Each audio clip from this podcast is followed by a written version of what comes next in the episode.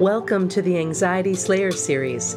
Our mission is to assist you with creating more peace and tranquility in your life through anxiety release exercises and supportive tools created to slay your anxiety.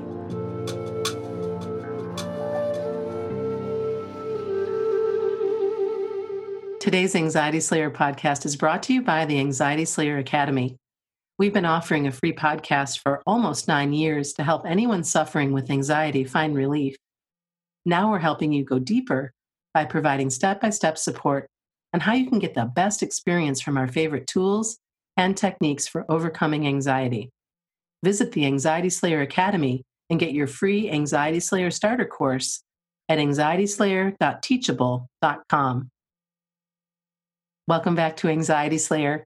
I'm Shan Vanderleek here with my wonderful friend and co host Ananga Sivyer. We come together weekly from Kent and Leelanau to share Anxiety Slayer sessions with you and answer listener questions from our inbox and Facebook page. Together, we share a powerful collection of techniques to reduce anxiety. This week's listener question is about feeling anxious after a good time out with friends when I go out and have a really great time with friends and I'm laughing and having a wonderful time, the next day I'm full of anxiety. Not sure why this happens, maybe having such an endorphin and serotonin rush that when it drops the next day, my anxiety kicks in. I was glad to get this question, Ananga, because I know this happens to a lot of people who uh, go out and socialize and often who might be doing so with alcohol involved. I'm not always, but I know that the anxiety can come, the, the coming down after that experience. It's a fact that alcohol consumption usually spikes anxiety the next day. Uh, very often, people have a drink with friends, and the, and the saying is, you know, have a drink to take the edge off, and often there's several.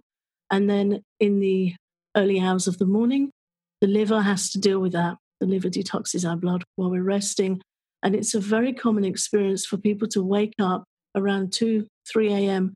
feeling very anxious, uh, sometimes claustrophobic. I know one person in particular who was a direct response of drinking alcohol with friends would run out the house in the middle of the night. He would wake up and just had to try and get away from himself, wake up in this really agitated state. And that's quite a common experience with alcohol consumption. And very often the intention is to relax in the evening, but you pay for it the next day. I remember the first time I learned about this was, I don't know, maybe a few years into our partnership back when when I would go out and have cocktails with friends uh, more often than I do today and never putting the two together, never understanding why uh, on occasion I would wake up in the middle of the night almost feeling electric. Mm. It's just not a good feeling and it's certainly anxiety. It's your your whole body just kind of freaking out at what it's doing, detoxing the liver.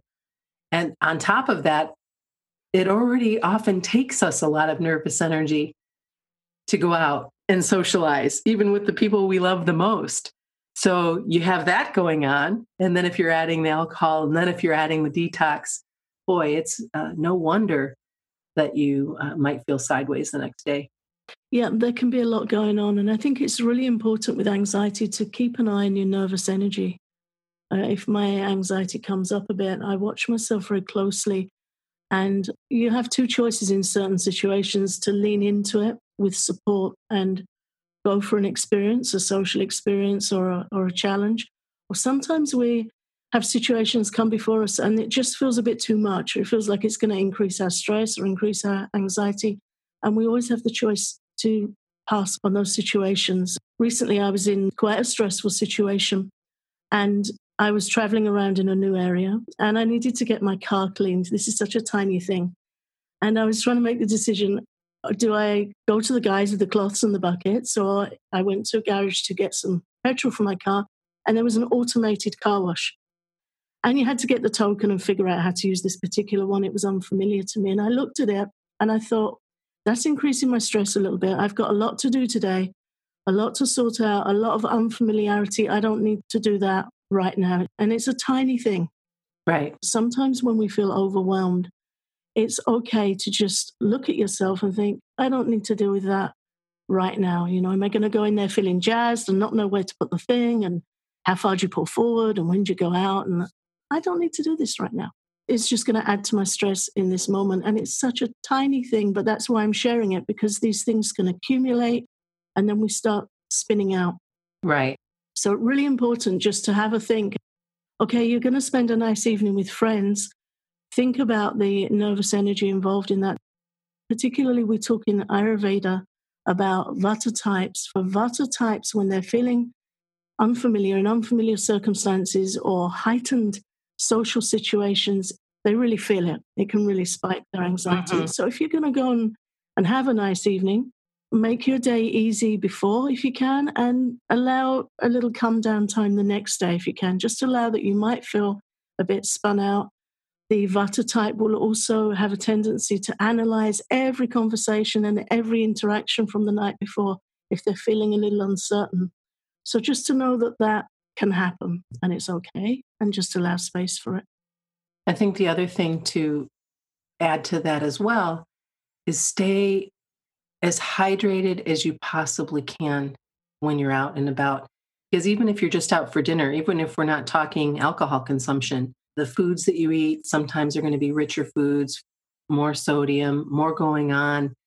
To also add that hydration is going to be helpful. And, and of course, if you are having alcohol, it's going to help your body process that alcohol later on in the night. And also, when we're having time with friends, it can be very stimulating, which is also another key factor in provoking anxiety. There might be lots going on, some unfamiliarity, might be a noisy environment, maybe everybody's talking at once, and that can feel quite a lot to be coping with, and that can also come out the following day.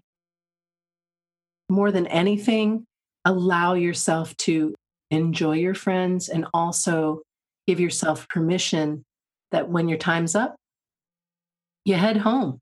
You know, if your friends are staying out extra late and that's not appealing to you, that's okay. You can very graciously bow out after having a, a, couple of hours with them. You know, you don't have to stay the whole time. You don't have to do what everybody else is doing, and you can still enjoy their company and take care of yourself.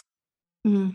And another thing that's really important to bear in mind is that very often when we've had a good time, anxiety can get to us after the event the next day or a little further down the line. This used to happen to me a lot when I was suffering with anxiety. And it's very easy to fall into the trap of good and bad thinking. For example, if I had such a good time, why am I feeling so bad? And that can really add to the mystery of anxiety where you feel that why am I suffering so much when I had a nice time? It's very hard to right to equate the two. But for me, what would often happen with anxiety was it was almost like a trust issue. Yeah. I, I would feel that I'd had a good time. I was feeling happy. I was feeling more relaxed. And then my anxiety would creep up and me be like, well, what now then? Yeah. What's coming now? You've relaxed, you've had a nice time.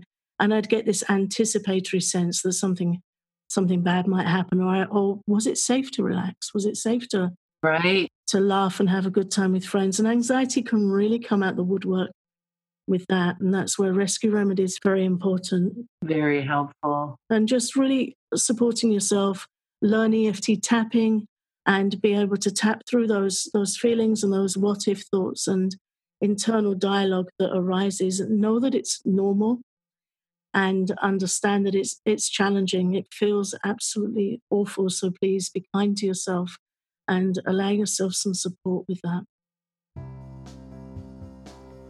Get everything you need to start slaying your anxiety today. Visit anxietyslayer.teachable.com to claim our free Anxiety Slayer starter course. You get four guided sessions, including an EFT tapping session, guided breathing practice, and special module on overcoming the fear of anxiety. Claim your free Anxiety Slayer starter course at anxietyslayer.teachable.com.